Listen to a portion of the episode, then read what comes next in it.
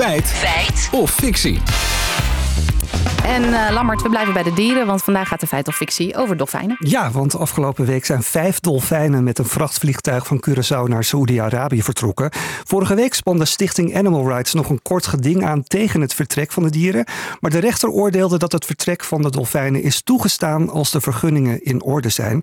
En verder stelt het Faki Aquarium in Saoedi-Arabië, waar ze naartoe gaan, dat het verreweg de beste faciliteiten voor dolfijnen heeft de beste faciliteiten voor dolfijnen, een aquarium. Zegt het aquarium zelf, dus wij vroegen ons af of dat dan inderdaad het geval is.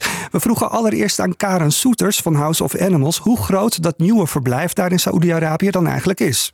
Is gewoon heel erg klein. En ik heb gezien dat uh, in die lagune waar ze in Curaçao zaten, dat is geloof ik 40.000 kubieke meter, als ik het goed begrepen heb. En ze komen dus nu uh, in een aquarium terecht met een bassin van 2620 kubieke meter.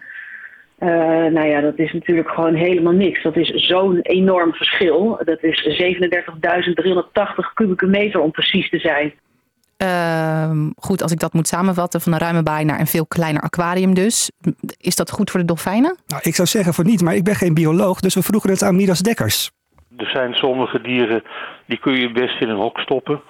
Uh, die vinden dat helemaal niet zo erg. Uh, een, schaap of een geit. En, en, en ook een, een, een, leeuw die al zeven generaties in de dierentuin zit. Uh, daar heb ik geen bezwaar tegen. Maar als er nou één dier absoluut ongeschikt is om in een hokje te stoppen, dan is het wel een dolfijn. Ja, dolfijnen zijn dus echt niet dieren voor in een klein hokje.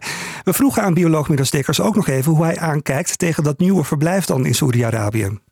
Dat beest is helemaal uh, gebouwd op uh, lange, vrije zwemtochten. Bovendien is hij uit, uitermate sociaal en hoort hij in, in grote groepen te leven. Dus nee, een dolfijn in een hokje stoppen, waar dat hokje zich dan ook bevindt, is een heel slecht idee. Ja, dus een dolfijn hoort niet in zo'n klein verblijf rond te zwemmen. Nee, inderdaad. En er komt nog eens bij dat in het water van het nieuwe verblijf ook nog eens chloor zit, zo stelt Animal Rights. Ik vroeg aan Karen Soeters of dat nou kwaad zou kunnen voor dolfijnen. Nee, dat is zeker niet goed. Ze zijn gewend om uh, nou ja, in een, een soort uh, lagune te zwemmen, een open zee, zeewater in ieder geval. En ze komen nu inderdaad in een ongelooflijk veel kleiner bassin terecht. Uh, met zoet water, wat schoongehouden wordt door chloor. Dat is zeker niet goed voor de dolfijnen.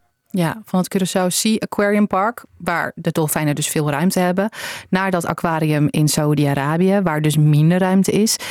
Is dat dan het beste voor de dieren? Nou, daar heeft Karen Soeters van House of Animals wel een antwoord op. Om ze dan vanuit een situatie waarin ze in ieder geval nog naar de open zee kunnen gaan, want dat is wat er ook op die website heel erg gepromoot wordt. Hè? En dat ze dan vervolgens naar zo'n ongelooflijk uh, ouderwets aquarium gaan, dus, uh, dat is onvoorstelbaar.